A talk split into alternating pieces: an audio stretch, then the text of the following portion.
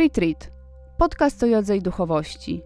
Czasem na poważnie, a czasem w wersji pop i anegdotycznie. Dla poszukujących, ale też tych nieco sceptycznych. Zapraszam. Kasia Broniarek. Cześć, witam w kolejnym odcinku Retreatu. Dzisiaj będziemy rozmawiać o kursach nauczycielskich jogi. Jest to temat wydaje mi się ciekawy, biorąc pod uwagę chociażby liczbę pytań, jakie ja sama otrzymuję od różnych osób, czy to, czy to przez Instagram, czy od znajomych. Mm, ja taki kurs kończyłam, no więc dlatego te pytania otrzymuję. Inny ten odcinek będzie pewnie od pozostałych, y, też dlatego, że będzie trochę więcej mojego opowiadania, bo na początku powiem Wam y, trochę o moich doświadczeniach, o moim kursie a potem y, zaproszę y, naszą dzisiejszą gościnę, Kasię Kamińską. Kasia jest y, bardzo doświadczoną nauczycielką jogi i też już od kilku dobrych lat razem z mm, zespołem, z, ki- z kilkoma doświadczonymi koleżankami, doświadczonymi joginkami prowadzą właśnie kursy nauczycielskie. Ale zacznijmy może od takiego mini słowniczka. No więc tak, większość kursów, gro właściwie kursów, które na świecie są organizowane, są organizowane pod egidą organizacji Yoga Alliance. Yoga Alliance to jest największa międzynarodowa organizacja non-profit poświęcona takiemu uporządkowaniu, ustandaryzowaniu, yy, świata jogi i też jogi jako zawodu de facto.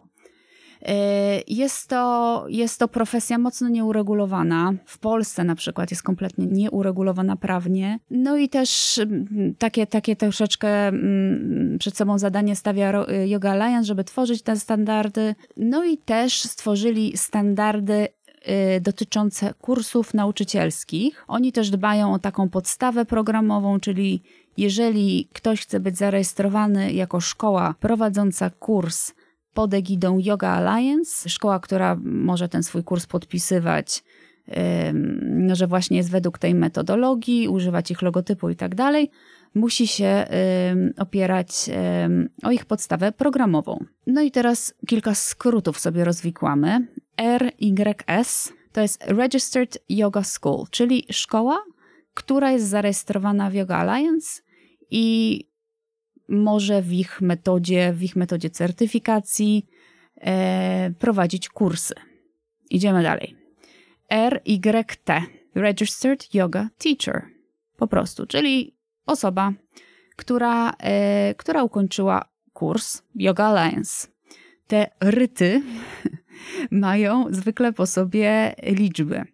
No i takim podstawowym kursem jogowym jest ryt 200. 200 oznacza liczbę godzin, która ma być e, poświęcona po prostu przeprowadzeniu e, uczniów, e, uczennic przez no, tą podstawę programową, której Yoga Alliance wymaga.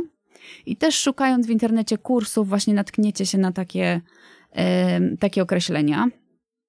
Dalej jest ryt 300. Żeby wziąć udział w tymże kursie, musimy ukończyć ten początkowy kurs, bardziej podstawowy, czyli tą taką dwusetkę. Jak ktoś już ukończy te dwa kursy, a ten ryt 300 jest dla już bardziej zaawansowanych nauczycieli, którzy powinni mieć, tak powinno być, często w praktyce mało nie jest to jakoś sprawdzane. Wiadomo, nie wszędzie, niektóre szkoły sprawdzają, inne nie, ale powinna ta osoba mieć już jakąś po tym ryt 200 Y, jakieś doświadczenie w prowadzeniu zajęć jogi, w uczeniu, wtedy taka osoba zaczyna, zaczyna kurs RYT 300. Jak ukończy oba te kursy, to może opisywać y, samego siebie, samą siebie jako nauczyciel jogi RYT 500. No, czyli to się tak jakby sumuje po prostu. Yoga Alliance też y, certyfikuje szereg kursów takich tak zwanych continued education i to mogą być rozmaite historie od y, jogi dla dzieci, poprzez jogę prenatalną, aż po jakieś bardziej y, teoretyczne historie typu, typu pranayama na przykład. Jest, jest tego dość sporo. Też nauczyciele, którzy już są certyfikowani, mogą prowadzić, prowadzić te dodatkowe kursy. Za te kursy się też um, otrzymuje punkty, czyli to znowuż ta liczba godzin się liczy. No i to się wszystko sumuje. Można po ukończeniu kursu certyfikowanego przez Yoga Alliance zostać członkiem tej organizacji.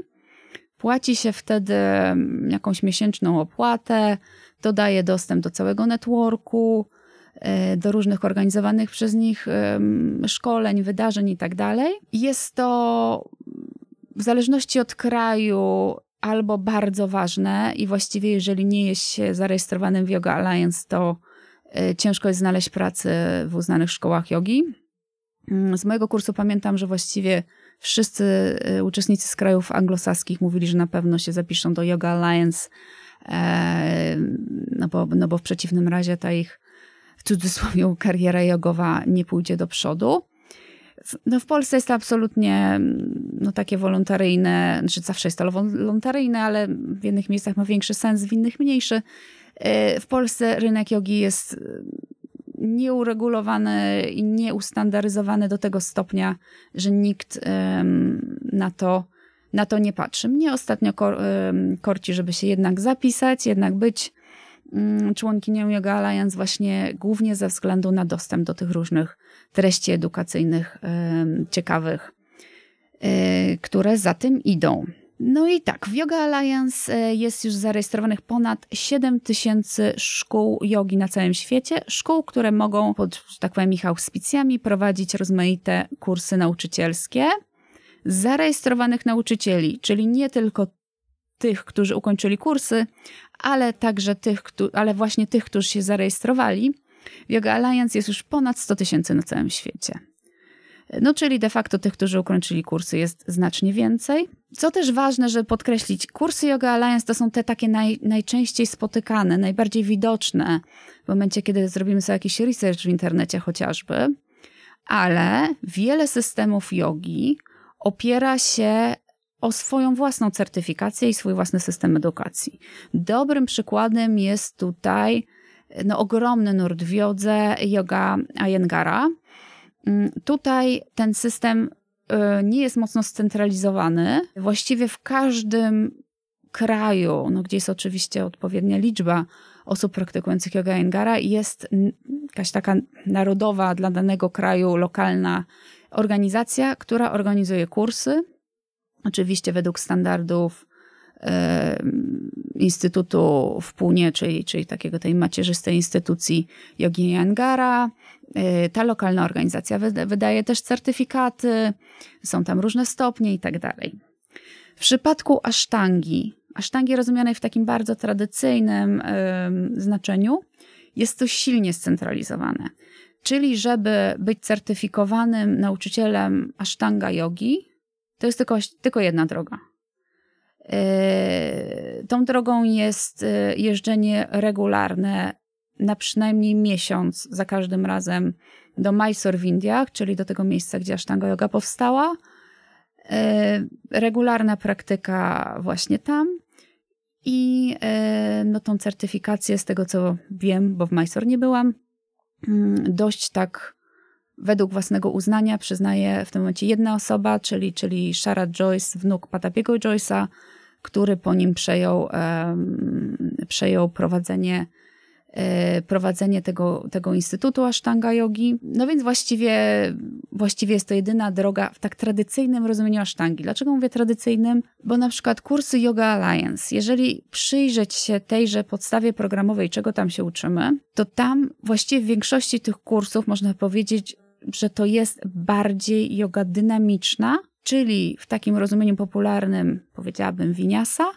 Jest dużo elementów typowych dla sztangi, no czyli na przykład na większości tych kursów będą powitania słońca, powinniśmy się ich spodziewać, ale też e, bardzo często e, uczymy się wykorzystywania rozmaitych pomocy. Czyli czerpie, czerpią te kursy z, z metody Ayengara. To wszystko tak oczywiście upraszczam, ale w większości przypadków tak to plus minus wygląda. Oczywiście nurtów jogi jest bardzo dużo. Mam na przykład jogę Bikrama, czyli to jest yoga w 40, prowadzona w salach, gdzie temperatura wnosi 42 stopnie. Ten nurt ma też swój własny, unikalny system certyfikacji, nie uznaje żadnego innego. Jest yoga kundalini, o której przyznam szczerze, nie wiem jak to u nich wygląda, ale też mają swoje własne organizacje. Ale przypuszczam z dość dużą dozą pewności, że jeżeli ktoś z Was rozważa kurs nauczycielski jogi, i robił jakiś research w internecie na ten temat, to z dużym prawdopodobieństwem na, natknął się właśnie na kursy, yy, kursy Yoga Alliance, oznaczone właśnie yy, RY200, RY300 i tak dalej. No więc tak, Yoga Alliance wymaga od tych szkół zarejestrowanych, które prowadzą kursy, żeby opierały się na takiej y, obowiązkowej podstawie programowej. Czyli po pierwsze mają wypełnić tą określoną liczbę godzin. Jest to oczywiście praktyka asan, co chyba, chyba nikogo nie powinno dziwić, ale też część teoretyczna.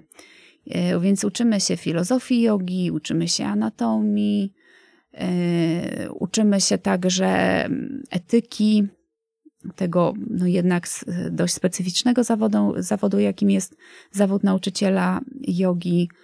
Y, też w, na niektórych kursach, przynajmniej tych anglojęzycznych, nie wiem jak to wygląda w Polsce, jest też y, moduł poświęcony temu, jak prowadzić swój jogowy biznes. No więc jest ta, jest ta podstawa, mm, podstawa programowa, którą, y, którą należy, należy wprowadzić w życie. A, no i co, co super ważne, bym zapomniała, no to oczywiście uczymy się, jak jogi uczyć.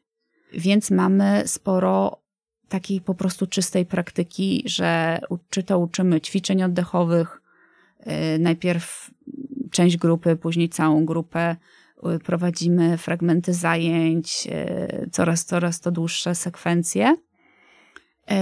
I te takie, jak to się nazywało na moim kursie Teaching Practicums, zajmują dość dużo czasu. Kolejna sprawa to jaka jest taka organizacyjna formuła y, tych szkoleń. Jest ich na pewno więcej, ale na potrzeby tego odcinka starałam się jakoś tak skondensować tą wiedzę i właściwie teraz widzę cztery takie główne.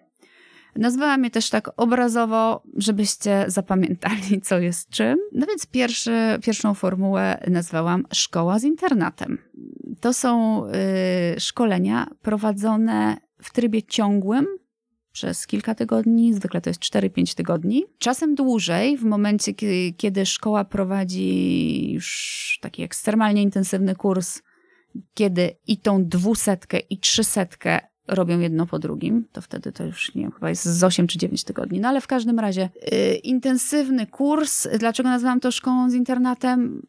Bo zwykle mieszka się na terenie danego ośrodka gdzie to szkolenie, gdzie ten kurs jest prowadzony. Y, kolejna sprawa to y, formuła, znowuż moja nazwa, studiów podyplomowych. Czyli zjazdów weekendowych, czy to będzie dwa razy w miesiącu, czy cztery razy w miesiącu, różnie to jest zorganizowane. No ale pozwala to, no wiadomo, normalnie pracować czy studiować mm, w tygodniu, a w weekendy są zjazdy. Później mamy hybrydę tych dwóch poprzednich systemów, Czyli zwykle to wygląda tak, że najpierw mamy kilka zjazdów weekendowych, a później mamy jakiś dłuższy zjazd gdzieś, czy wyjazdowy gdzieś dalej, czy, czy po prostu w mieście, gdzie, gdzie mieści się ta szkoła, która prowadziła wcześniej te zjazdy weekendowe, czy to trwa tydzień, czy dwa. No ale jest to hybryda, bo najpierw mamy weekend, a później mamy jakiś taki dłuższy zjazd. No i czwarta formuła która narodziła się podczas pandemii, to są szkolenia nauczycielskie w 100% prowadzone online. Dla mnie osobiście jest to taka najbardziej enigmatyczna formuła, bo tak jak mogę sobie wyobrazić spokojnie prowadzenie mm, zajęć teoretycznych w ten sposób, yy, tak praktycznych, szczególnie z tej takiej no już czystej praktyki, jak prowadzić zajęcia, jak korygować uczniów i tak dalej, no to po prostu nie mam pojęcia, jak to, jak to można zorganizować. Może po prostu nie mam pojęcia, bo zwyczajnie w takim kursie nie brałam udziału. O tym też więcej będziemy później rozmawiały z Kasią. Jaki jest koszt kursów? I tutaj też bardzo, bardzo to się zmienia. Wiadomo, mamy szalejącą inflację nie tylko, mm, nie tylko u nas, ale też, e, też na świecie. E, znaczy powołuje się na świat, no bo często kursy w tejże pierwszej formule, czyli szkoła z internatem, mm, chyba, chyba właściwie głównie, bo w Polsce chyba ich nie ma, e, to są kursy za granicą czy to w Indiach, czy też na przykład w Ameryce Środkowej czy Południowej. No i zwykle te kursy w Indiach były tańsze, czyli to była inwestycja rzędu kilkunastu mm, tysięcy złotych mniej więcej. Ale oczywiście do tego musimy, musimy doliczyć bilet. W Ameryce Południowej i Środkowej to było więcej. Oczywiście znajdziemy szkoły, które wyraźnie odbiegają od tych e, widełek cenowych, czyli dla Indii powiedzmy 10 do kilkunastu tysięcy złotych. Tam też w zależności trzeba spojrzeć na standard e, zakwaterowania, czy mamy żywienie, czy nie. No ale jest to taki dość, dość znaczny wydatek, plus oczywiście podróż, a teraz bilety lotnicze podrożały bardzo, więc na pewno trzeba to traktować e, wszystko całościowo. Jeżeli chodzi o kursy w formule studiów podyplomowych, to to jest inwestycja rzędu kilku tysięcy złotych, tak bliżej dziesięciu, bym powiedziała często. Znalazłam właściwie kursy, rozpiętość było chyba od 6 do 9 tysięcy bodajże. Ale to też jest mój research na teraz czy na sprzed tam dwóch tygodni, więc to się może dość dynamicznie zmieniać. Mm, formuła online'owa e, wydaje się formułą najbardziej przystępną cenowo, e, ale to też wiadomo tutaj mm, wszystko zależy, czy, czy jakąś lokalną, powiedzmy polskojęzyczną znajdziemy szkoła, która prowadzi e, kurs w, tak, w takim formacie, czy to będzie szkoła z zagranicy. No i też wiele na tą cenę wpływa innych czynników, czy to, czy to tych kursów online, czy tych poprzednich formatów, jakie wymieniłam, to na przykład liczba nauczycieli, e, jacy są zaangażowani, czy to prowadzą dwie osoby, czy to prowadzi osób 8, jak było w przypadku y, kursu, na którym ja byłam. No dobrze, a teraz przejdę do mojej tutaj osobistej historii. No więc tak, ja rozważałam kurs y, nauczycielski jogi dość długo. Zaczęłam rozważania od opcji weekendowej, czyli studia podyplomowe, ale dość szybko z niej zrezygnowałam, głównie dlatego, że intensywnie pracuję w ciągu tygodnia i wydawało mi się, że jeżeli bym jeszcze miała te weekendy poświęcić na intensywną naukę, to by już to było po prostu trochę za dużo. Też korciło mnie, żeby, żeby zrobić sobie taki trochę reset i poświęcić się przez kilka tygodni tak w stu procentach tematowi jogi. No więc siłą rzeczy rozważałam, że to będzie wyjazdowa, wyjazdowa historia. Rozważałam różne miejsca, od początku najbardziej ciągnęło mnie do Indii, bo stwierdziłam, że jak już yoga, to wolałabym u źródła. Ale też przez moment rozważałam na przykład Kostarykę, tam też jest sporo kursów. No i w ogóle jest to, jest to przepiękne miejsce. Ale no, stanęło na Indiach. Najpierw rozważałam Rishikesh, to jest miasto na północy, no w ogóle tak, na północy Indii, na północy Indii jest bardzo dużo, bardzo, bardzo dużo trady tradycji jogi, rozmaitych nurtów. Rishikesh jest takim miastem, w którym jest tego bardzo dużo. Znalazłam jedną szkołę, wydawało mi się, że to już jest to, aż w końcu dwie rzeczy y, sprawiły, że zmieniłam zdanie. Jedno, coś mnie tknęło, że sprawdzę, jak tam jest z zanieczyszczeniem powietrza. Taki mała może uwaga na boku. Byłam wcześniej w Indiach dwa razy no i podczas jednego z tych pobytów przeżyłam największy smog. To w ogóle ciężko nazwać smogiem. To był jakiś po prostu jeden wielki dym w New Delhi. No i wiedziałam, że nie chcę sobie podobnych doznań fundować podczas kursu po pierwsze miesięcznego, po drugie polegającego na, znaczy w którym dużą rolę odgrywa wysiłek fizyczny, jeszcze ćwiczenia oddechowe.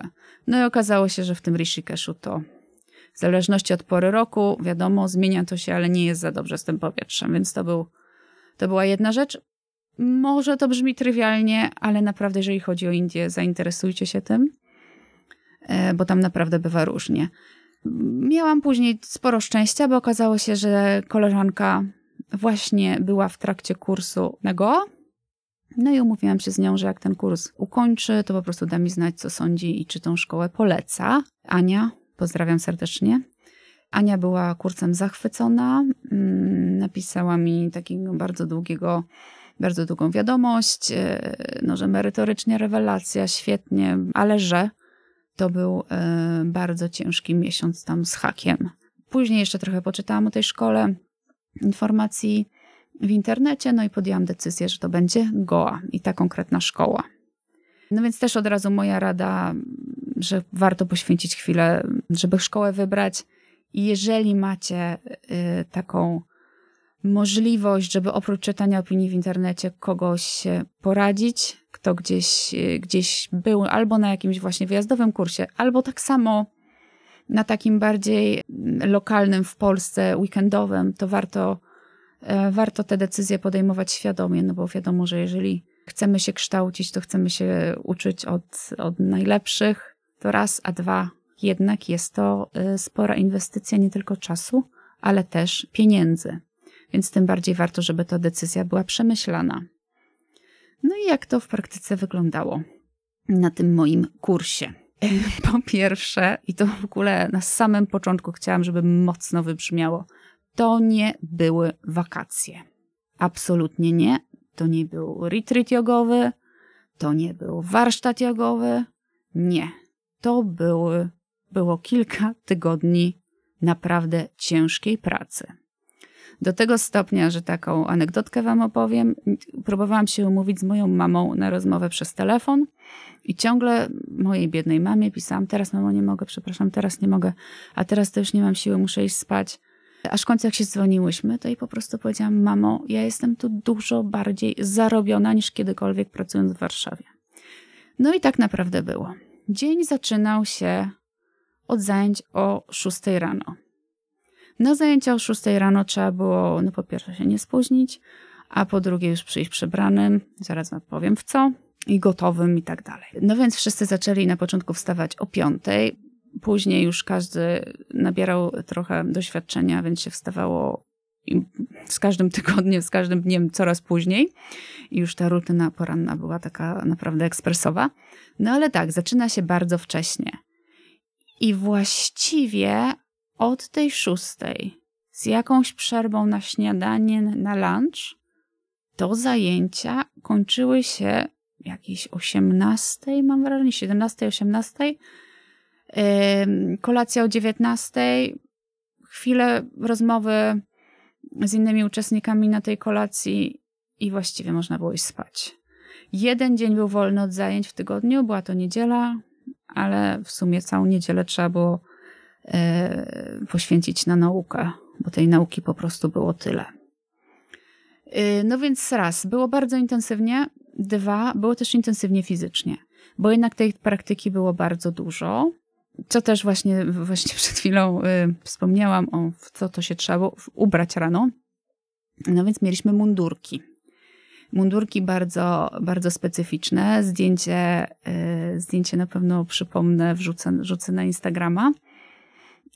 Y, był to biały strój składający się ze spodni tak bezkształtnych tak lu tak luźnych, że śmiałyśmy się z koleżankami, czy jesteś wysoka, czy niska, szczuplejsza, trochę grubsza, to po prostu każdy w tym wygląda równie niezgrabnie, równie źle. No i z takiego białe, takiej białej koszulki na, na ramionczka. Wszyscy mieli ten sam rozmiar i chłopaki i dziewczyny. Yy, było to bardzo mądre, bo jakoś tak nas wszystkich odciążało od takiego naszego zachodniego myślenia w kategoriach, w co ja się ubiorę. Wiadomo, że e, pewnie każdy z uczestników miał pokaźną, pokaźną kolekcję wszelkich leginsów i innych gadżetów, a tutaj po prostu było to zabronione, tego nie było. Dostawało się z, y, trzy takie zestawy.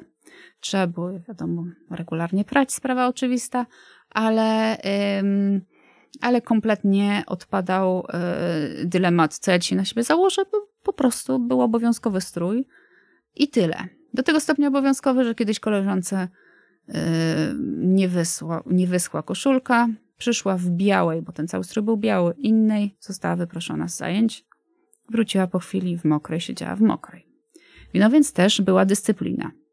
Kolejną zasadą, dość istotną, e, było to, że żeby ukończyć kurs, to oprócz e, zaliczenia poszczególnych tam egzaminów, e, także egzaminów praktycznych z prowadzenia zajęć, trzeba było mieć 100% obecności na zajęciach. Jedynym wyjątkiem od tej reguły było pisemne zwolnienie od lekarza. Chyba tam było dwóch lekarzy, jakoś tam współpracujących ze szkołą, którzy mogli takie e, zwolnienia wydać. Co było też fajne i, i też e, radzę na to zwracać uwagę szukając kursu, to, że było sporo nauczycieli, czyli że były osoby, które zajmowały się po prostu swoimi specjalizacjami i były powiedzmy ekspertami w swoich dziedzinach. To też sprawiało, że dzień był e, mniej nużący po prostu, bo była jakaś taka jakaś taka zmiana twarzy, zmiana głosu, zmiana, zmiana dynamiki.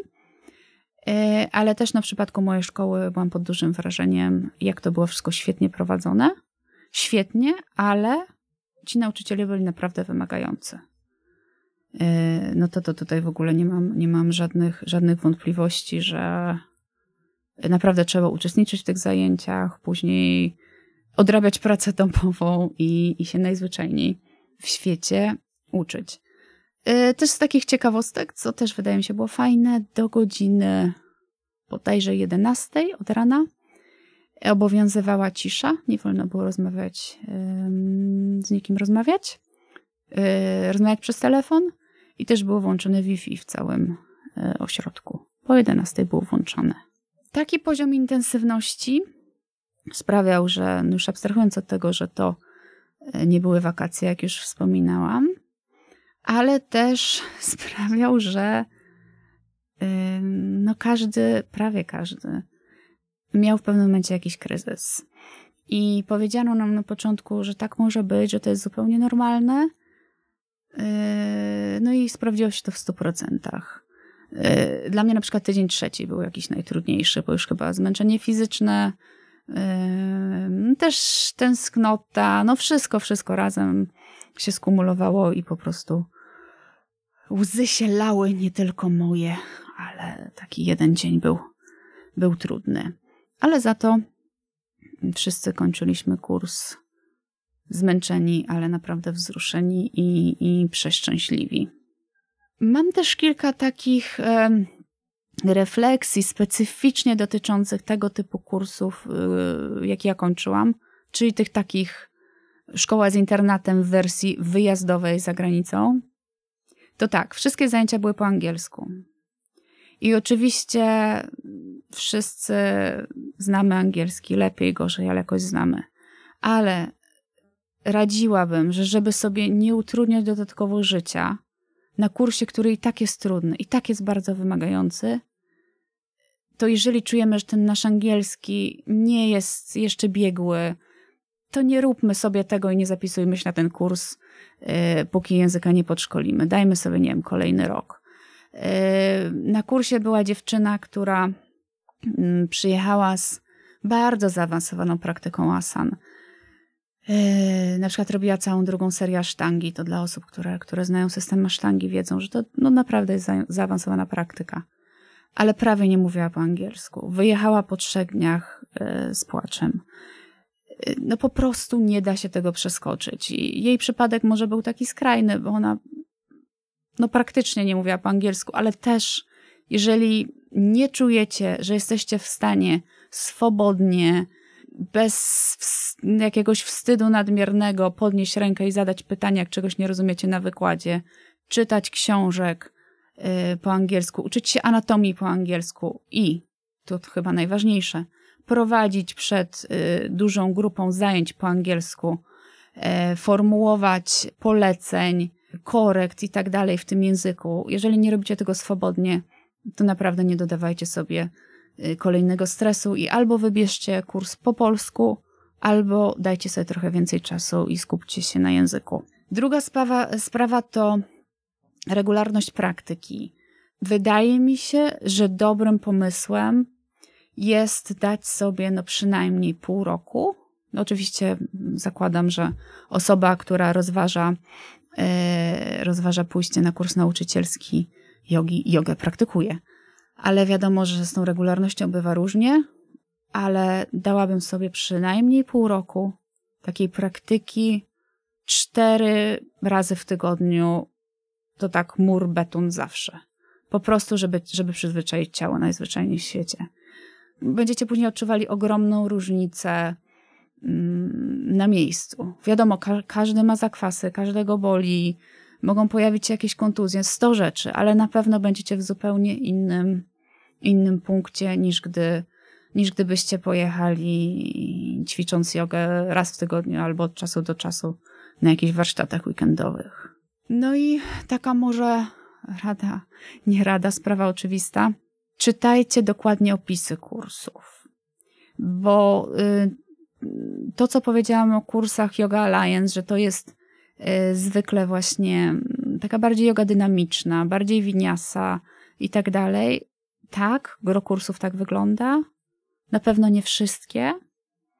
E, na pewno są kursy, które kładą akcenty na inne rzeczy, więc na pewno warto dokładnie przeczytać albo dopytać organizatorów, co to, co to jest za kurs, co to jest za szkoła, jak to będzie wyglądało. Tutaj mam kolejny przykład.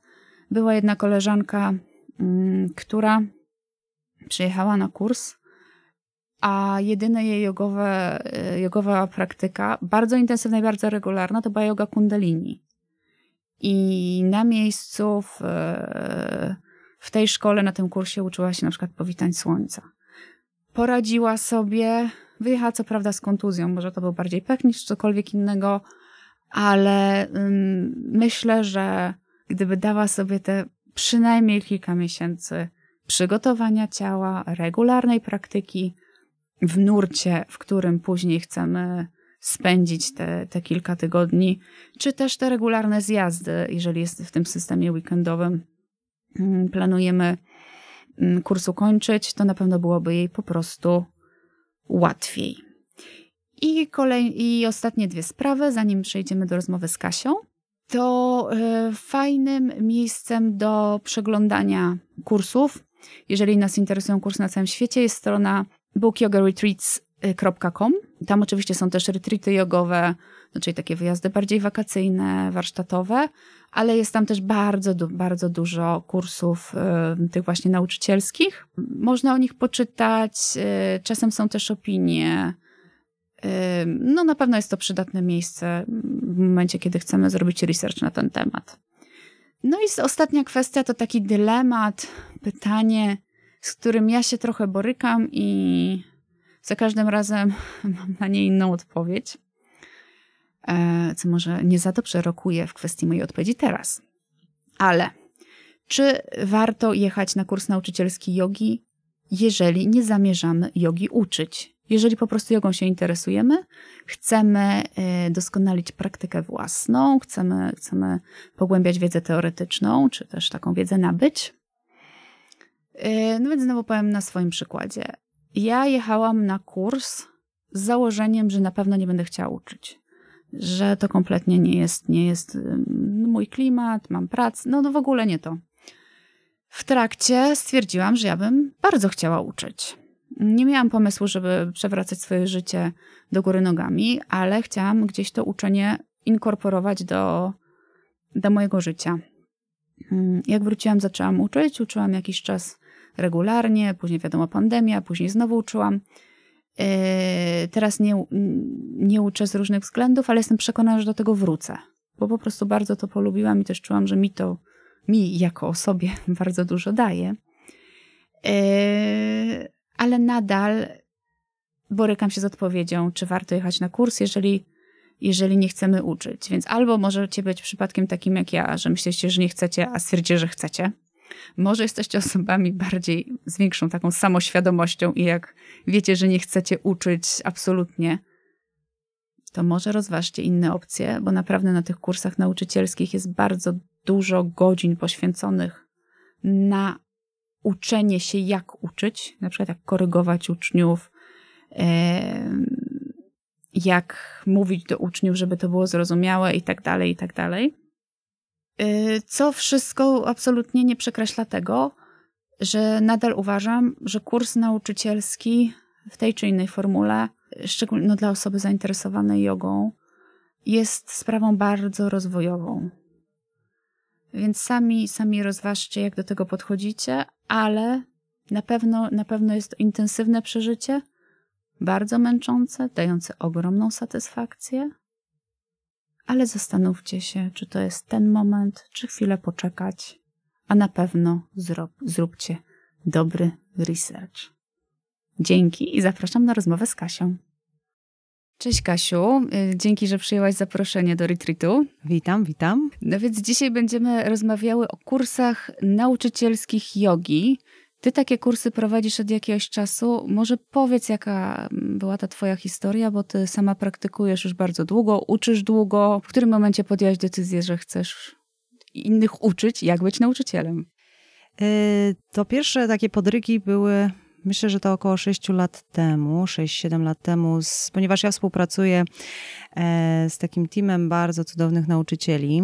Mm, wśród nich jest e, Edyta Styczyńska e, z Yoga Studio Saska Kępa, Ewa Sutryk, Marek Łaskawiec, Kamila Kunkiewicz. Każdy z nas zajmuje się jakimś obszarem który wykładamy i z tym obszarem pracujemy z osobami, które pojawiają się na kursach. Więc e, początki były takie, że jakieś 6-7 lat temu, o ile się nie mylę, mogę się mylić, już nie pamiętam tak dokładnie, e, z Ewą Sutryk robiłyśmy takie kursy nauczycielskie, ale bez e, wsparcia jakichś organizacji, takich jak teraz robimy w ramach Yoga Alliance, dla osób, które, które znałyśmy, które po prostu chciały z nami pracować, chciały się czegoś więcej dowiedzieć, jako że mamy dość duże już doświadczenie w nauczaniu.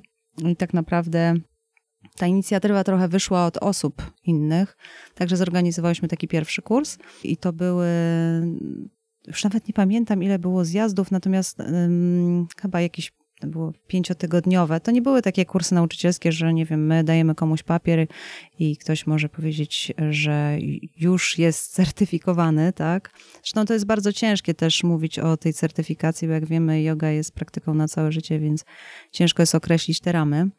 Natomiast e, mm, dawałyśmy jakąś wiedzę podstawową, która pomagała ludziom iść dalej.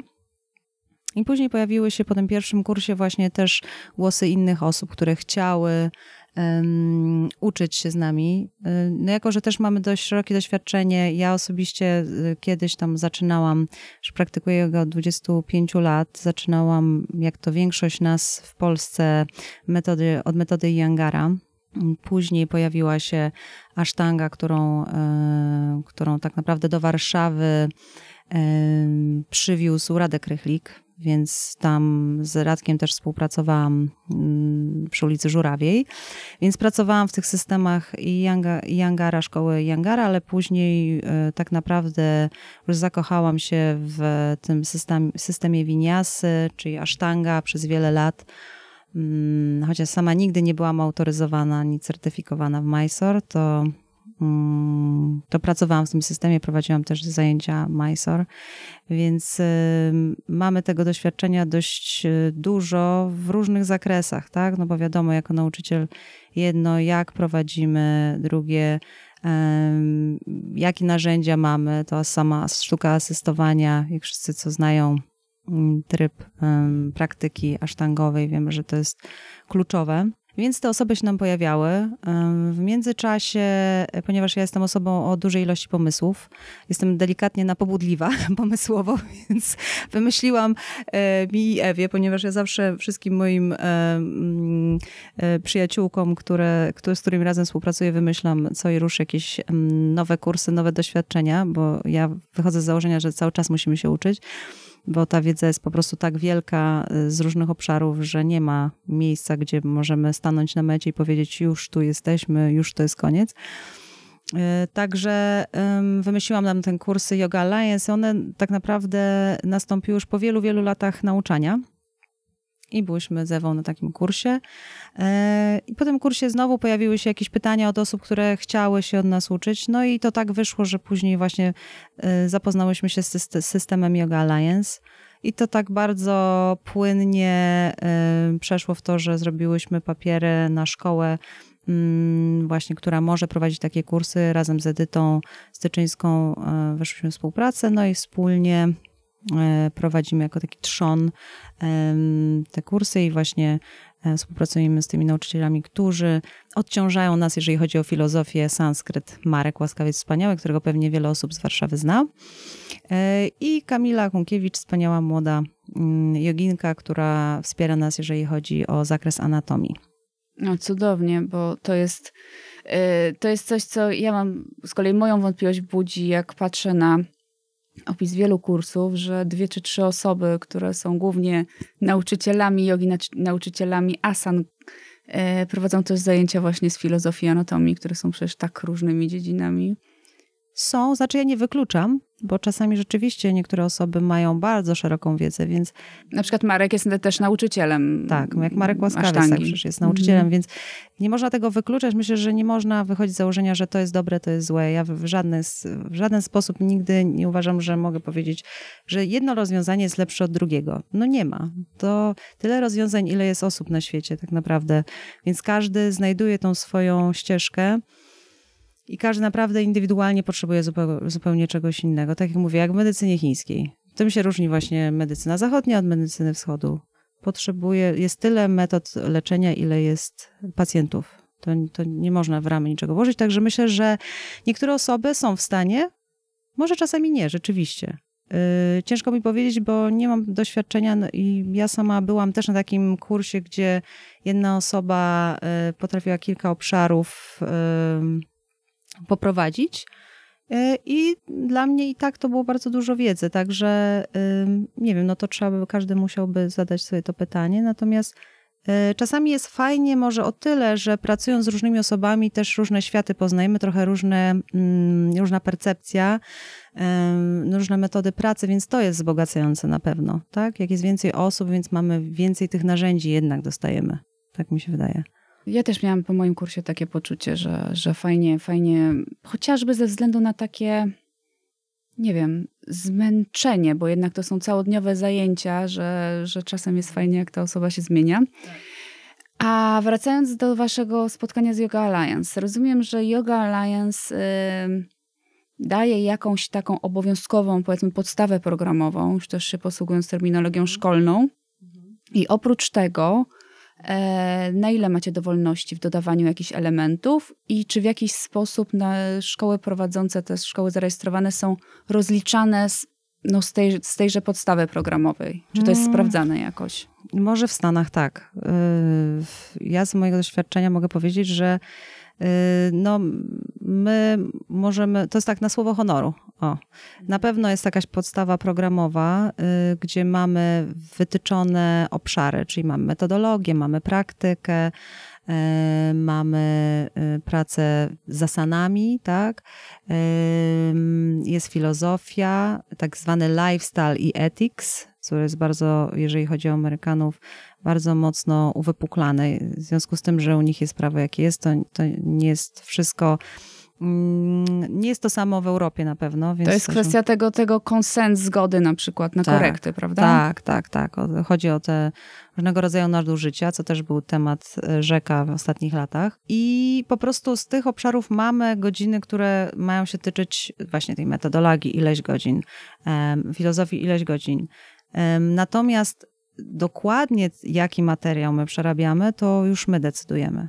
Wiadomo, że jeżeli prowadzimy kurs Kasiu, będziesz opowiadać o tym RED 200, RED 300, e, takiej terminologii powiedziałabym bardzo twardej. Natomiast chodzi o to, że na tych kursach podstawowych wiadomo, że pracujemy z podstawami i trzeba wziąć pod uwagę. Wiem, że dużo jest, że tak powiem, e, głosów sprzeciwu ze świata na temat właśnie kursów jogowych. E, jak może ktoś być po takim kursie kilkutygodniowym nauczycielem? A więc to jest to nie o to chodzi. Chodzi o to, że taka osoba przychodzi na kurs jogowy, pracuje z podstawami. I ten certyfikat ukończenia jest takim pierwszym etapem, tak naprawdę, otwarciem drzwi do tego, żeby móc zacząć podążać daną ścieżką. Kontynuując swoją praktykę, to co my zawsze powtarzamy na kursach, że podstawą jest praktyka nasza własna. Nikt nie może być dobrym nauczycielem, jeżeli nie przerobi czegoś przez swoje ciało. To jest nierealne. Przez głowę, tam czytanie książek nic nam nie da. Chodzi o to, żeby, jak to mówi się, wypocić na macie swoje. Bo praktyka jogi, jak wszyscy wiemy, to jest e, proces. Proces, który e, odbywa się na wszystkich poziomach fizycznym, energetycznym, mentalnym. Czasami przepracowujemy różne emocje, czasami ludzie naprawdę um, potrafią, e, używając jogi, um, przepracować jakieś takie silne energetyczne blokady, tak? Więc um, to musi cały czas iść równolegle. Także ten kurs podstawowy, dwusetka tak zwana, jest tym w ogóle otwarciem drzwi. To jest pierwszy etap. E, tak naprawdę myślę, że mm, nie ma nauczycieli, nawet ci, którzy komentują, jak to jest złe, którzy nie zaczynali kiedyś. Każdy kiedyś zaczynał. Każdy musi kiedyś zacząć i nie zacznie tego w e, laboratoryjnych warunkach, tylko musi zacząć pracować z ludźmi. Oczywiście na początek pracować w bardzo prostych formułach, zajęcia dla początkujących, Czyli od razu nie rzucamy się na głęboką wodę, chyba że ktoś ma ku temu predyspozycję i rzeczywiście już e, taką praktykę zaawansowaną i dużo przepracowane. Mm, więc musi zacząć pracować z ludźmi, żeby nauczyć się pracować z ludźmi. To jest normalne. Lekarze też zaczynają kiedyś. No, każdy jakiś, jakiś ma ten początek. Także ta dwusetka jest tym takim otwarciem, trzysetka już jest bardziej zaawansowana, także e, to już jest jeszcze inny temat. Właśnie mi się przypomniało, byłam ostatnio na um, wyjeździe na retreacie z, z Johnem Scottem no i, i, z Julią. Um, no i John powiedział w pewnym momencie coś takiego, że z jego e, doświadczenia osoby, które mają wspaniałą praktykę asan, taką tylko i wyłącznie fizyczną, no bo prawda jest taka, że jak weźmiemy kogoś z doświadczeniem akrobatycznym dwudziestoletnim, no to przecież zrobi nam właściwie wszystko. Pierwszą serię y, po tak, tygodniu. Po tygodniu, y, drugą może po dwóch. E, ale że takie osoby, jak nic nie przepracowały w swoim ciele, bo po prostu nie miały tych barier, żadnych, to ciężko im, im być dobrymi nauczycielami, bo też nie rozumieją pewnych rzeczy.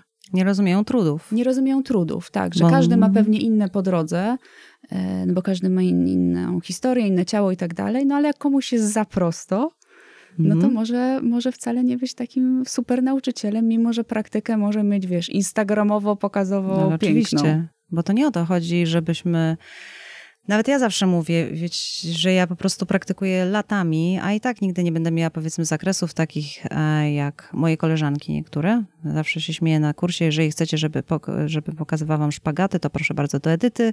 Ja niestety nie, nie, po prostu to nie jest dla mnie. I rzeczywiście jest coś takiego, że, mm, że nie, o, nie o tym jest mowa w nauczaniu. Przede wszystkim nauczyciel jako pierwsza i podstawowa rzecz powinien mieć empatię. To jest pierwsza rzecz bo osoba, która jest narcystyczna i zakochana w sobie, nie będzie widziała nawet swoich uczniów. To na co komu taki nauczyciel? E, więc pierwsza rzecz to jest empatia, druga właśnie ta praktyka.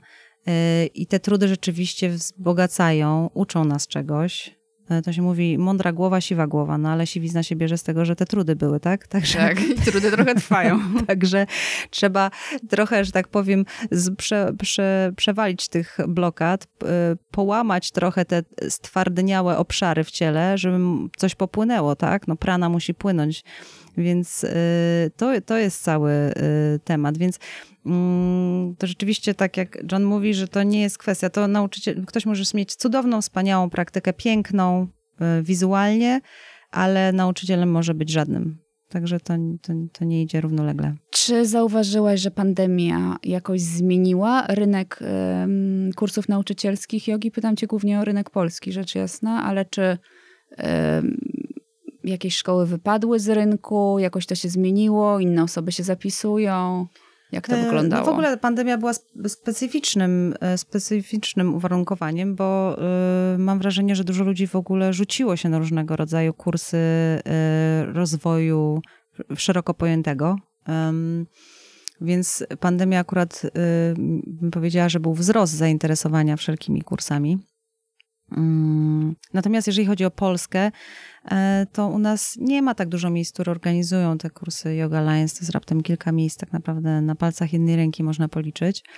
E, Nie wiem, jakie u nich były, e, nazwijmy to tak e, brzydko, statystyki. E, Natomiast u nas e, powiedziałabym, że nawet dwa kursy to były liczniejsze niż, niż zazwyczaj. E, Więc to, to powiedziałabym, że nie był spadek. Może, wiesz, może w innych krajach, gdzie rzeczywiście tych szkół jest bardzo, bardzo dużo, nie wiem, w Stanach może ktoś wypadł, natomiast u nas chyba raczej nie. Ja ostatnio słuchałam podcastu Kino McGregor, to jest taka dla osób niezorientowanych, no chyba jedna z, najba- no, jedna z najbardziej znanych nauczycielek kasztangi na świecie. No i ma swój podcast, już nie pamiętam, kto była mm, jej gościnią, bo to była druga kobieta. I obie zgodziły się, że pandemia dobrze zrobiła kursom nauczycielskim jogi, że trochę odsiała Odsiała. odsiała Ziar, ziarno plew. Dokładnie. dokładnie. No i mówiąc może brzydko i mocno nie jogowo, że, no, że rynek trochę zweryfikował, kto tutaj Mhm, jest mhm. mm, najlepszy. No i Mhm. pandemia y, też w trakcie pandemii pojawił się zupełnie, pojawiło się zupełnie nowe zjawisko, czyli kursy nauczycielskie jogi w 100% online. Mhm. Jak ty się na to zapatrujesz? No, Online to jest trudna praca. Ja powiem tak, e, online w pewnym momencie wszyscy trochę zaczęliśmy pracować tej, w tym obszarze i do tej pory są pozostałości, tak? Czy mamy w studiach jogi cały, całą strefę online'ową i to we wszystkich studiach, na uczelniach wszystkich na świecie, więc to, to pewnie duża część osób, która nas słucha też odbyło jakiś kurs albo nawet studia gdzieś można było i do Harvardu się, jak ktoś miał pieniądze zapisać online. Nie na medycynę, co prawda, ale, ale y, powiem tak, my e, przeszłyśmy jeden taki kurs online. E, Dziewczyny były bardzo fajne, miały e, swoją praktykę mocną i rzeczywiście nam się dość fajnie pracowało. Natomiast e, powiem tak, z tym doświadczeniem, które mamy, e, to nie jest najlepsze rozwiązanie. E, Myślę i dla prowadzących, i dla uczestników, e, ponieważ no, to jest praktyka, która musi odbywać się w czasie rzeczywistym, na macie. e, Musimy być w, w, jednej sali e, praktyki, czy jak robimy asysty, czy w ogóle patrzymy na to, jak się ciało porusza. Poza tym też widzimy, jak osoby przychodzą, widzimy, jak chodzą, e, co mają w tym ciele, bo, bo dużo z tego też możemy wyczytać jako uważni nauczyciele, uważni podkreślam, bo uważność jest przede wszystkim tutaj kluczowa. Do tego wszystkiego brak. No, online to wycina kompletnie, więc e, wycina nam cały aspekt, który jest niezwykle istotny i najważniejszy w praktyce. Także myślę, że e, no my to zrobiliśmy tak drogą wyjątku podczas tej pandemii. Natomiast myślę, że o wiele lepsze i skłaniałabym się dla osób, które chciałyby wybierać, żeby jednak wybierały e, formy stacjonarne. Bo to jest praca, która Versus, versus online. No Ja Tak. miałam główną wątpliwość e, po moim kursie, który był kursem stacjonarnym, jak online można się uczyć e, asyst, korekt, które, które wiadomo są trudne, wymagają, też nie uważam, że po kursie e, kilkutygodniowym ktokolwiek jest No to jest takie otwarcie karty dopiero. otwarcie karty dopiero Mhm, i później mhm. wiele, wiele lat praktyki, żeby Mhm. mm, żeby robić to dobrze i faktycznie pomagać uczniom. No ale jak w ogóle można nawet zacząć się tego uczyć? Nie, no to jest- to- to nie jest trudne. poczując, wiesz, że, no, że trudne. różne są ciała, różne osoby, jak podejść, żeby czyichś granic nie przekraczać, a jednocześnie, żeby faktycznie pomóc, a nie kogoś tam, wiesz, za mocno dociskać. Tak, wiesz, ja, ja tak jak mówię, trochę rozmawialiśmy przed y, rozpoczęciem, że ja jestem zwolennikiem, żeby nie określać się, że coś jest bardzo dobre i jestem 100% na tak, coś jest bardzo złe, jestem 100% na nie, bo nie ma, tak jak mówię, idealnych rozwiązań. Natomiast y, y, rzeczywiście, jeżeli chodzi o praktykę, to musi się ona odbywać po prostu ciało do ciała. E, Są osoby, natomiast rzeczywiście zdarza się też nam, u nas na kursach, pojawiają się osoby, które mają, e, przychodzą z czymś takim na świat, że po prostu się do tego nadają. E, Nawet jeżeli ta praktyka ich własna nie trwa 15 lat, bo są często młodymi osobami, to mają coś takiego w sobie, że mają taką uważność, otwartość na drugiego człowieka, potrafią pracować z ciałem, rozumieją, jak to ciało się porusza potrafią to przekazać innym i pomóc innym. To jest niesamowite, że jednak są osoby, które mają to naturalnie i przychodzą z czymś takim, a są osoby, dla których jest to trudne. Więc to też jest, to wszystko zależy, naprawdę. Jest tak dużo tych opcji, um, ale wiadomo, że tutaj, wracając do pytania, bo już odbiegłam, y, że praca na macie taka y, fizycznie razem jest o wiele lepsza. No dobrze, to przejdę na chwilę do e, często stawianych e, zarzutów, no bo wiele osób krytykuje mm, te kursy nauczycielskie e, w ramach Yoga Alliance.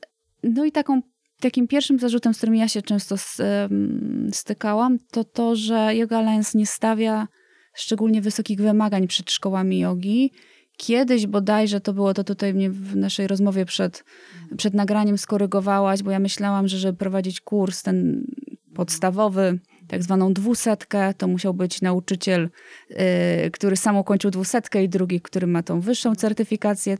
Ty mi skorygowałeś, że wcale nie, że to miała być sama dwusetka. No w każdym razie w każdym razie, no to jest, wiesz, no ktoś kończy kurs, my tu mówimy, że to nie czyni z niego nauczyciela, tylko jest na początku drogi, a tu ktoś się może brać no i za niestety tak, innych. tak, no więc to był duży błąd Yoga Alliance, y, który ciągnął się przez lata i dlatego zweryfikowali to, nie wiem, no bodajże 2-3 lata temu y, wprowadzili zmiany i one cały czas są w wprowadzeniu, w procesie ponieważ było kiedyś tak, że ktoś mógł ukończyć tą dwusetkę rzeczywiście, przepracować ileś tam godzin. Teraz nie będę wymyślać, bo nie pamiętam dokładnie. Ale jakiś tam był wymóg, wymóg, wymóg godzin, tak. godzin tak. i czasu.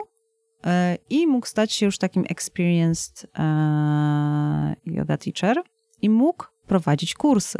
I to był właśnie to, co Kino mówiła, że trochę ta pandemia zweryfikowała, bo rzeczywiście brali się za to ludzie, ponieważ trzeba tutaj wiadomo powiedzieć, że kursy jogowe są e, przedsięwzięciem dość dochodowym, jak na e, obszar e, nauczania jogi, tak? Także brali się za to, brały się za to osoby, które nie miały w ogóle doświadczenia. I było dużo z tym problemów, bo osoby, które były niedoświadczone, szkoliły osoby, które miały zostać nauczycielami, więc robiło się domino, po prostu fiaska. I rzeczywiście było tak dużo tych zażaleń, dużo problemów z tym związanych, że zaczęli zmieniać. I teraz jest tak, że e, każdy nauczyciel, czyli tak zwany mm, ten mm, e-experienced yoga teacher, to się tak nazywa, e, musi mieć ukończone tą 500 godzin, musi minąć e, bodajże teraz 3 lata, Trzy lata, lata regularnego uczenia. Po, po tym ukończeniu jakby 500 musi minąć trzy lata, żeby mógł w ogóle aplikować o experience i tam są e, wymogi większe. I rzeczywiście utrudnili tą ścieżkę znacząco. Mm, także dla osób, które kończą, powiedzmy, tak jak mówiłam, tą podstawową RED 200, to jeszcze trochę musi czasu upłynąć w nauczaniu, e, w w tym w samym czasie, tak, żeby móc e, w ogóle podchodzić do tego tematu. Także no jest to na pewno lepsze rozwiązanie, tak, no bo, bo dzięki temu e, osoby które będą się zajmować w ogóle nauczaniem i prowadzeniem takich kursów nauczycielskich, będą osobami, które się będą do tego nadawać. E, wiadomo, że mm, my to trochę tak, e, bo my nie jesteśmy tak naprawdę, Polska nie jest osadzona mocno w yoga lens, bo my jesteśmy w Polsce, tak naprawdę u nas w ogóle jest, jest ten rynek kompletnie. kompletnie. U nas w ogóle, u nas tak naprawdę, ja z mojego doświadczenia zawsze się śmieję, że ja jestem z tych osób, które rzucają się w przepaść, dopiero uczą się latać. Także y, wiecie, moi drodzy Państwo, kiedyś e, jak była winiasa dopioro raczkująca, wiadomo, że była szkoła Jangara, która miała swój system i on rzeczywiście działał. Natomiast e, ja, będąc w tym trybie winiasowym, była wolna Amerykanka. No. Kiedyś zaczynało po prostu uczyć. Więc nie było żadnych papierów. No kiedyś były tylko kursy Janusza Szopy, które do tej pory są sławetne. E, kończyło się taki kurs i jeździło się na warsztaty realnie, więc e, ja się po prostu uczyłam na warsztatach. Jeździłam właśnie do Kino McGregor kiedyś, e, do Linomiele, do, do Szarmili, to już tak w ostatnich latach bardziej, ale cały czas się jeździło po całym świecie, żeby uczyć się od super doświadczonych nauczycieli. Taka była ścieżka. E, więc w Polsce ta regulacja jest żadna. Tak naprawdę bez żadnego papierka można wszędzie uczyć. I nikt tego nie sprawdza, nie ma żadnego, mm, żadnych powiedzmy kar za to, że nie wiem, że ktoś nie ma e, certyfikacji, e, żeby uczyć. Więc to, w to Yoga Alliance my trochę weszliśmy tak na takim tak poczułyśmy po prostu, że może to by było w do, w dobrym kierunku. Nie jest to idealne, bo ja nie mówię, że Yoga Alliance jest idealne, jest dalekie do ideału. Ideałów nie ma, jak wiemy, na świecie, ale jest to jakaś forma odrobinę takiego mm, regulowania. Jest dużo nauczycieli w Polsce, którzy robią y, kursy nauczycielskie, nawet tych, którzy y, no, też nie, nie, nie mówią o tym y, publicznie, natomiast robią kursy nauczycielskie swoje autorskie w swoich studiach jogi. Znam kilka osób, które po prostu, i to nie uważam też, że to jest złe, prawda? To to mówię, że po prostu są różne formy. My po prostu weszłyśmy w tą formę takiej organizacji, bo ona ma jakąś strukturę, E, nam to pasuje, a są osoby, które robią kursy autorskie, które e, powiem szczerze, nie kosztują wcale mniej dużo, żeby taka była tutaj też wyjaśnić. E, I są osoby kończą i mówią, że ukończyły kurs nauczycielski u pani tak i u pana takiego. Tak? Także to funkcjonuje. Tylko bardziej oczywiście robią dla swoich uczniów. A czy wiesz coś może o tym, że tak, no na zachodzie, przynajmniej w świecie anglosaskim, to wiem, że na 100% warto po ukończeniu kursu Yoga Alliance e, tam się zapisać na tych, ich listę, płacić fee roczne, żeby być, wiesz, tym takim... No zależy kto co chce i co potrzebuje. Ale no przy, przynajmniej moje koleżanki z mhm. kursu tego, na którym byłam w mhm. Indiach, właściwie wszystkie mhm. mówiły, że na pewno to zrobią.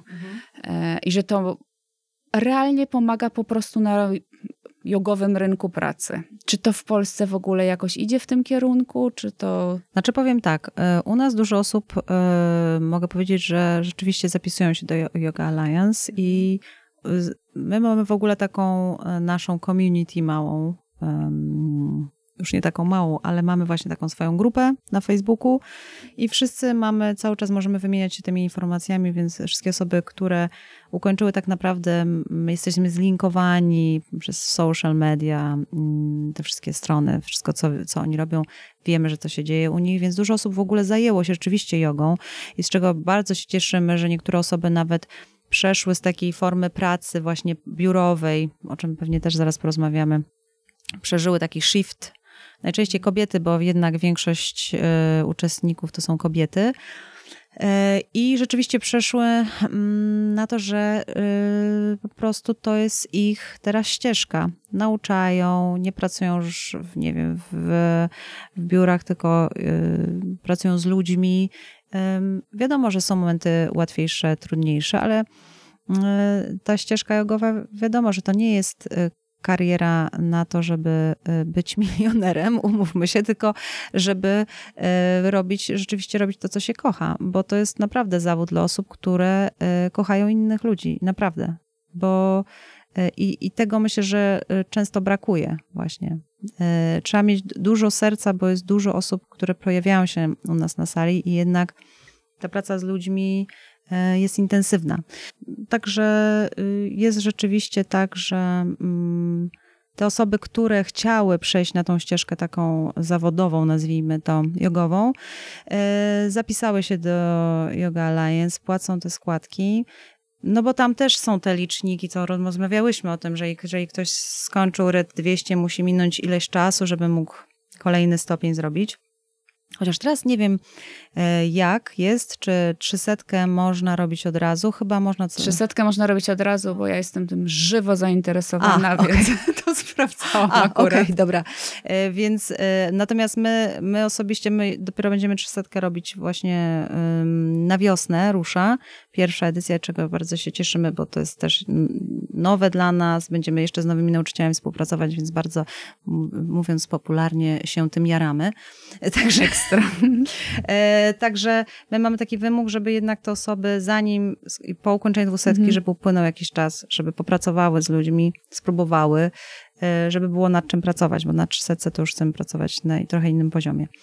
No tak, z nauczycielami już realnie, tak, a, nie, tak, a nie tylko wannabe. Tak. No tak, bo to wtedy inny poziom e, kursu się robi. Natomiast czy to się opłaca? No mówię, to zależy, bo są osoby, które na przykład chcą pracować w Europie, nie wiem, nie planują, że będą tylko w Polsce pracować, jak w Europie, to bez certyfikatu, na przykład w Niemczech, będzie im ciężko znaleźć pracę. No ale też sobie wyobrażam, że ktoś może mieć ambicje, że głównie prowadzi zajęcia w Polsce, ale retreat robi wyjazdowe typu, nie wiem, we Włoszech i chce, się, Mhm. chce się gdzieś tam ogłaszać bardziej na rynku europejskim. No to też. I liczy to, to, to, na, tak, no na to to jest na uczestników pewno zagranicy, dodatek. więc to na pewno Mhm. tak, ma, może mieć ręce i nogi. Bo nie wszyscy ludzie y, się interesują, no nie wiem, y, zapytamy jakąś panią, która po prostu chce jechać na retreat jogowy, ona nie będzie wiedziała, kto jest John Scott czy Kino Mhm. McGregor, tak? No bo to wiedzą osoby, które są wdrożone, tak? I praktykują. no dla niej w tym będzie- świadku siedzą. Tak, to będzie, dla tych osób będzie y, jakimś tam y, y, wym- wymiernikiem, że tak powiem, wymierne będzie jakiś certyf- certyfikat, tak? Także Mhm. no to tak wygląda. Dobrze, wy się zdecydowałyście, mm, jak y, widzę, ostatnio wróciłaś z Portugalii bodajże, z kursu. Zdecydowałyście się na coś, co ja sobie na mój własny użytek y, te, mm, tego odcinka nazwałam formułą hybrydową ostatnio, czyli że macie zjazdy weekendowe, Mhm. a potem macie takie, taki zjazd dłuższy, Mhm. Taki e, intensyw. in, taki intensyw. Mhm. E, no i jak te różne formuły się wam sprawdzają? Czy zawsze tak pracowałyście? Nie, to pierwszy raz zrobiłyśmy taką hybrydę. Ym, Wypróbowałyśmy w miejscu, które już znamy, w Portugalii, w Sindrze i będziemy tam wracać pewnie co roku y, z jednym z kursów, tych właśnie ym, początkujących, tą dwusetką. E, Powiem tak, to jest trochę inna formuła. Obie mają swoje plusy i obie mają swoje trudy, znaczy te dobra i trudy. Bo jeżeli spotykamy się, no, normalnie robiłyśmy zawsze weekendowo plus intensywny week, e, tydzień, nie będę mówić tak po angielsku, tydzień w Warszawie, to jednak każdy wracał do swojego domu, do swoich Mhm. pieleszy, do swoich bliskich. A kiedy wyjeżdżamy na ten intensyw, choć on nie był jeszcze tak bardzo długi, no bo on był tam około dwóch tygodni, to jednak wszyscy jesteśmy na kupie dorośli ludzie, więc trzeba z tymi energiami sobie poradzić.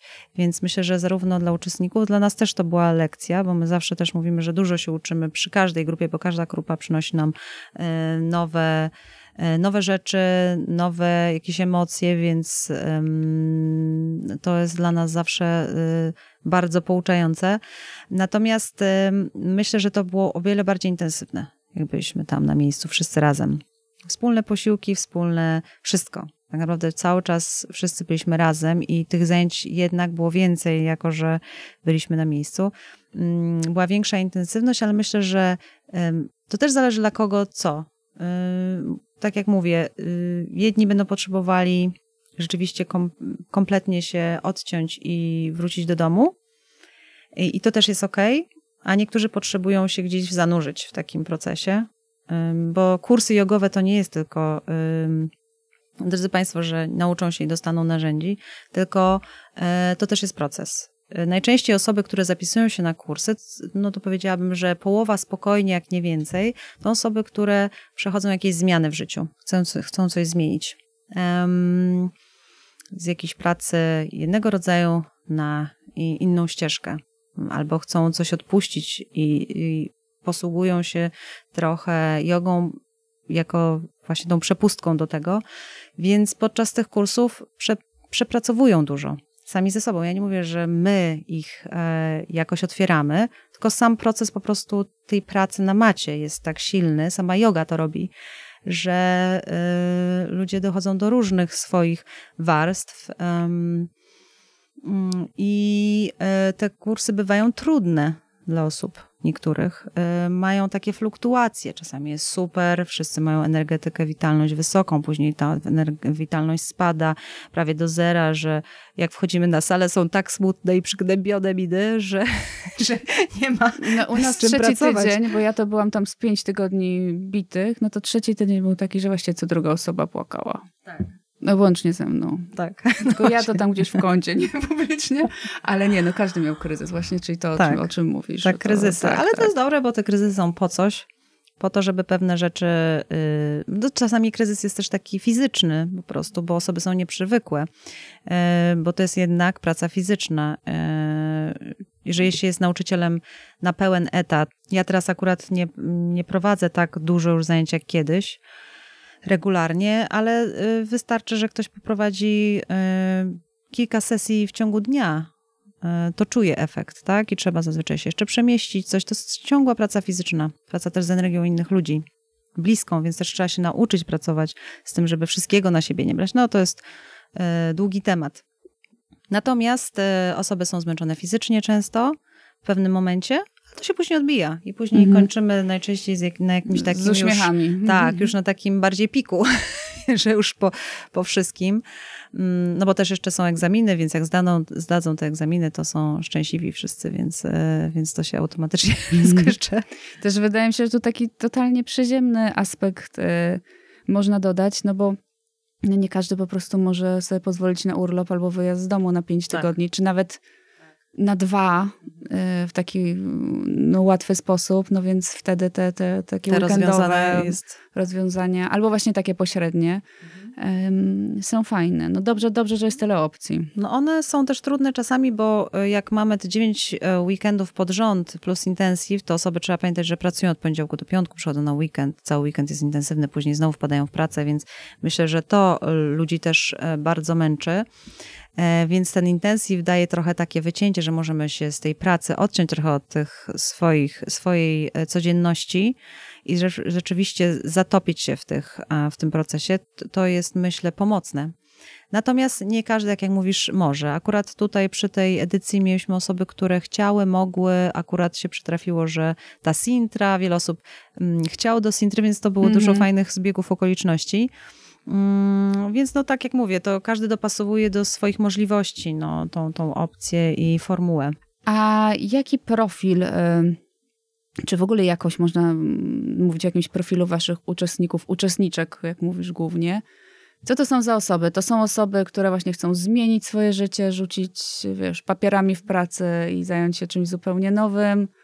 Dużo tak, du dużo osób e, chce coś zmienić. Myślę, że to jest nawet na takim poziomie e, emocjonalnym. E, czuje się przeciążonych i chcą coś zmienić rzeczywiście, dać sobie jakąś przestrzeń, jakiś oddech, jakąś alternatywę.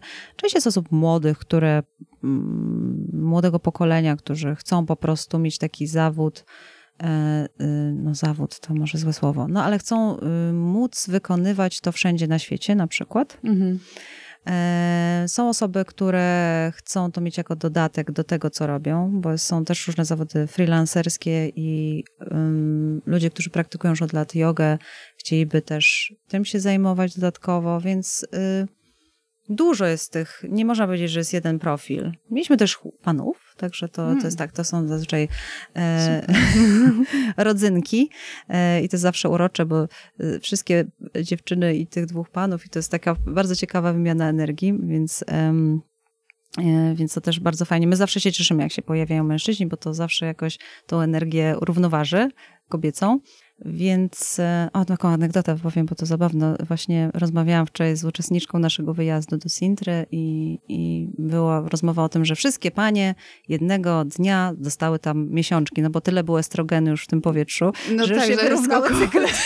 Jeśli mieliśmy jednego rodzynka, się śmiałam tylko, że dobrze, że ten jeden rodzynek nie dostał od tego estrogenu miesiączki. No, ale to totalnie efekt kolonii, który tak, każdy zna. Tak, tak, dokładnie. Także mm, też to jest zabawne. Nie, nie, ciężko jest określić taki jednolicie profil, no, ale jest dużo takich rzeczywiście e, osób, które przychodzą i e, chcą rozpocząć coś nowego. A taka już czysta demografia, bo na przykład na moim kursie w Indiach to rozpiętość wieku, tak, były też głównie panie, było nas 50 osób, było czterech rodzynków, reszta kobiety, ale rozpiętość wiekowa była 19-62. No tak, to Co było ekstra, tak. bo też takie, mm. wiesz, różne perspektywy. A jak mm. to u was wygląda? Różnie. My w ogóle mamy, to jest zabawne, że zawsze te grupy jakoś się tak tworzą, że mamy mniej więcej w podobnym wieku. Mhm. Mm. Bywają grupy, które są młodsze zdecydowanie, bywają grupy, które są w średnim wieku i bywają grupy, gdzie mamy, pojawiają się osoby y, też starsze, takie przed emeryturą, ale tych jest mniej. Rzeczywiście u nas najwięcej jest osób, jakbym mogła to określić tak od, no powiedzmy od 20 do 50 roku życia, mhm. o tak bym to określiła. Okay. Bo to jest taka rozpiętość. Właśnie byłam ciekawa, co uważasz za średni wiek. Co oznacza średni wiek? tak, tak, to się też Średni? bardzo... zmi- Tak, Średni. to właśnie zmienia się teraz. Tak, starsze nastolatki. Mm. No i teraz tak, chciałam cię dopytać em, o coś, z czym ja się bardzo borykam, bo ja jestem o to bardzo często pytana przez osoby, które rozważają kursy, przez znajomych rozmaitych, czy warto robić, zapisywać się na kurs e, nauczycielski, jeżeli się wie na 100%, że nie będzie się chciał uczyć. Jeżeli jest się po prostu osobą praktykującą, lubiącą to, ciekawą tych wszystkich, wiesz, mm, teoretycznych aspektów, chcących pogłębiać praktykę własną, ale czy kurs nauczycielski to jest właśnie to? Czy nie lepiej zainwestować w jakieś, wiesz, nie wiem, retreaty, intensywy, plus jakieś inne kursy filozofii, czy, czy, czy kurs nauczycielski to jest to? No mi się ciągle pogląd zmienia, więc ciekawa E, ja jestem, myślę, co ty że myślisz. jeżeli ktoś już e, myśli w takim kontekście, czy warto, to znaczy, że już po prostu ch- chce zrobić ten kurs. I chce sobie ten dylemat rozwiązać wewnętrznie. E, także to pytanie bym powiedziała, że jest bardziej, powinno być skierowane do tej osoby, która rozmyśla, czy warto. to jest jedna rzecz. Natomiast u nas... tak rzeczywiście- coachingowo tutaj o właśnie, no właśnie, tak coachingowa zrobiłam. A w ogóle się na tym nie znam, no ale dobra, wyszło. ale em, rzeczywiście u nas jest e, dużo osób na kursach, e, które, e, mamy takie ankiety zgłoszeniowe, gdzie odpowiadają, że duża część naprawdę chce robić dla siebie na początku. E, Bo na początku człowiek bada, bo to też nie jest zawsze tak, że jak się skończy kurs, to y, ktoś jest pewien. Ten kurs czasami rozwiewa te dylematy, w sensie takim, że nie, jednak to nie jest dla mnie. Kocham jogę, praktyka, ale nauczanie to nie dla mnie, a dla niektórych będzie właśnie ktoś, kto nie miał pewności i był taki, to było niejasne, to dostaje takiego pięknego powiewu w plecy, żeby iść w tą stronę. Także myślę, że mm, jeżeli ktoś coś czuje, to po prostu powinien robić. No tak jak ze wszystkim. Nasza intuicja i tak nam najlepiej mówi. To, to, to, to ja mogę tak powiedzieć, odpowiedzieć na to pytanie.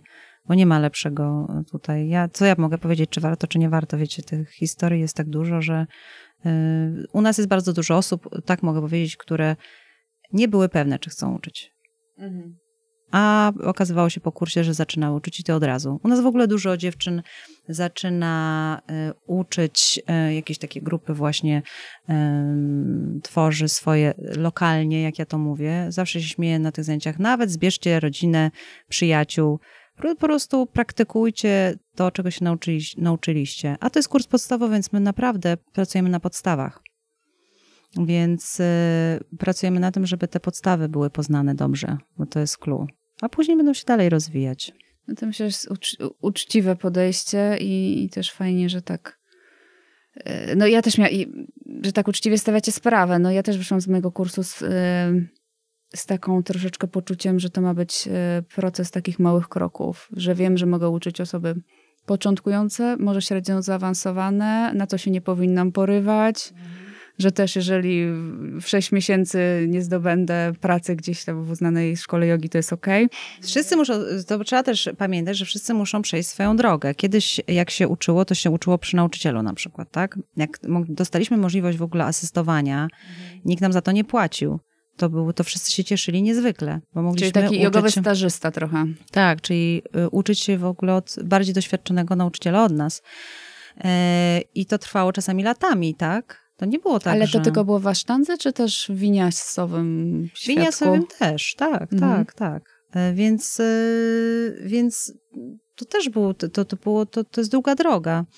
To, e, to nie jest taka droga, że ja wskoczę, zmienię teraz zawód i zacznę, nie wiem, teraz tutaj biznesplan zrobię i będzie wielka, wspaniała, prosperująca firma.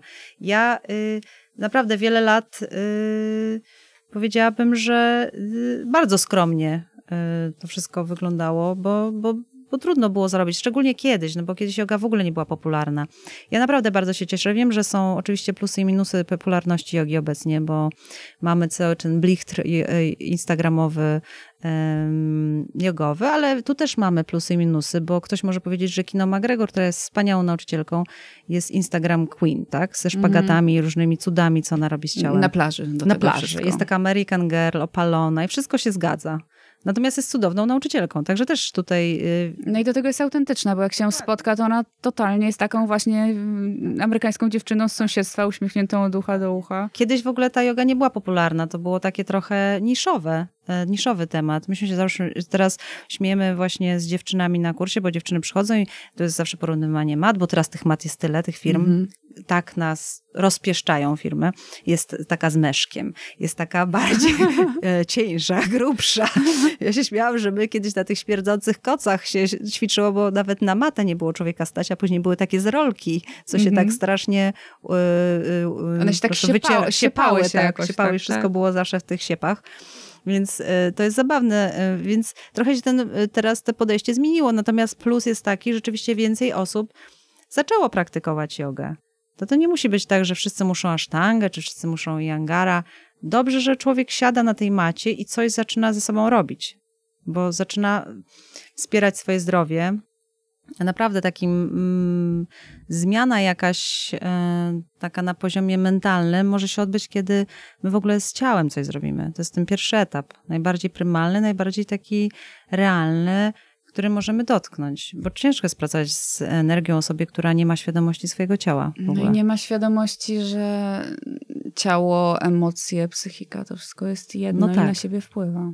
Ale czasami jest tak, że ludzie nie robią nic z ciałem i em, medytują i trudno jest, to jest trudne, bo czasami e, ja mam też za sobą e, praktykę taką medytacyjną, taką prostą bardzo, gdzie się siedziało po prostu i się patrzyło w jeden punkt, nie było żadnych pięknych wizualizacji. Mhm. I wiem, że dużo osób też e, osadzając się tylko w praktyce medytacyjnej, nie zrobili porządku z ciałem i później to dawało świat znaki po prostu. E, I czasami ja też się złapałam w pewnym momencie na tym, że ciało mnie blokuje, mam coś w ciele, co jest nierozwiązane i to jest medytacja na kupie śmieci, Mhm. bo tam nie jest posprzątane. Najpierw trzeba, i to nie jest też tak, że my raz posprzątamy, już będzie czysto na zawsze.